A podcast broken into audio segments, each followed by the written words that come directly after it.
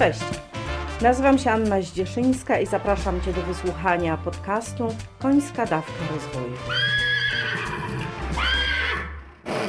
Podcast ten jest o rozwoju i dla osób, które chcą się rozwijać, a konie są bohaterami historii i tłem do pytań, które mogą Ciebie zainspirować do pracy nad sobą.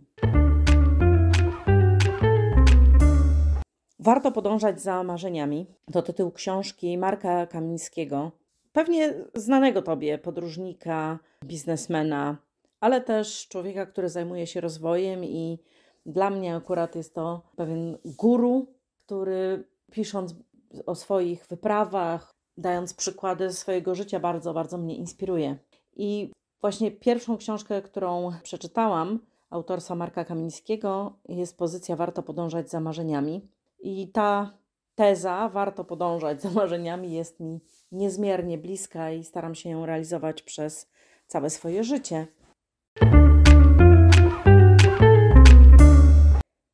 Miałam to szczęście, że byłam dwa razy w Australii na zaproszenie i dzięki Jannie Kalkstein byłam właśnie na tym kontynencie. I któregoś razu, któregoś dnia w parku zgłosiłam się do stajni, która tam jest. Wykupiłam sobie jazdę i to już był dla mnie szczyt marzeń. Marzyłam bardzo o tym, jak poleciałam do Australii, żeby zobaczyć konie, a więc też te konie widziałam w kilku różnych sytuacjach, ale też wielkim moim marzeniem było wsiąść na konia właśnie w Australii. I tam, jak wykupiłam jazdę, miałam tę możliwość i instruktorka, która miała prowadzić mi jazdę, zapytała mnie, jak dobrze jeżdżę. No ja raczej zawsze dość skromnie odpowiadam, bo, bo patrzę na tych, którzy naprawdę dobrze jeżdżą. Teraz to w ogóle już nie, nie dosiadam koni, ale swego czasu jeździłam na pewnym poziomie, robiłam zmiany nogi lotnej w galopie co trzy tempa na kole. No to może być już coś. Nie każdy jeździe dochodzi do takiego stopnia ujeżdżenia, natomiast no ja na, na swoim koniu bursztynie właśnie do takiego poziomu ujeżdżenia doszłam. Na innych koniach robiłam zmiany lotne w galopie. To już to jest taki sposób jazdy, że koń galopuje, ląduje na przednią nogę, prawą bądź lewą, no i zmiana lotna w galopie polega na tym, że jeden krok jest lądowany na prawą nogę, a drugi na lewą. To tak, żeby w skrócie wyjaśnić, ale pewnie jakbyś sobie e, wpisała, wpisał na YouTubie jakieś filmiki, zmiany lotne w galopie, to bez problemu zobaczysz i, i, i będziesz wiedzieć o co chodzi.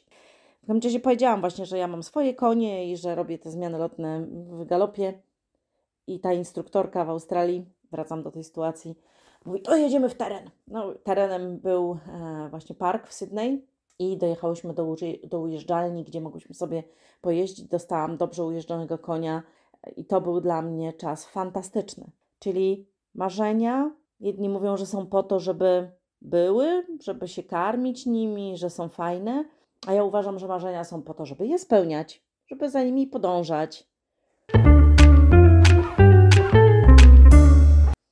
I marzyłam, żeby mieć swoje konie, i je mam od lat. Marzyłam, żeby mieć swoją stajnię, i miałam ją przez lata. Teraz zmieniły mi się priorytety, i teraz e, pracuję z końmi nie w swoim ośrodku, tylko w ośrodkach, które wynajmuję, ale które mam na stałe do, do współpracy. Natomiast podążam cały czas za marzeniami i nigdy puste kieszenie mnie nie zatrzymały przed realizacją moich marzeń byłam w stanie w jakiś sposób czy kredytować, czy zbierać pieniądze na marzenia, no bo często te pieniądze są jednak w realizacji marzeń potrzebne. I zapraszam Ciebie do refleksji właśnie na temat marzeń. O czym marzysz?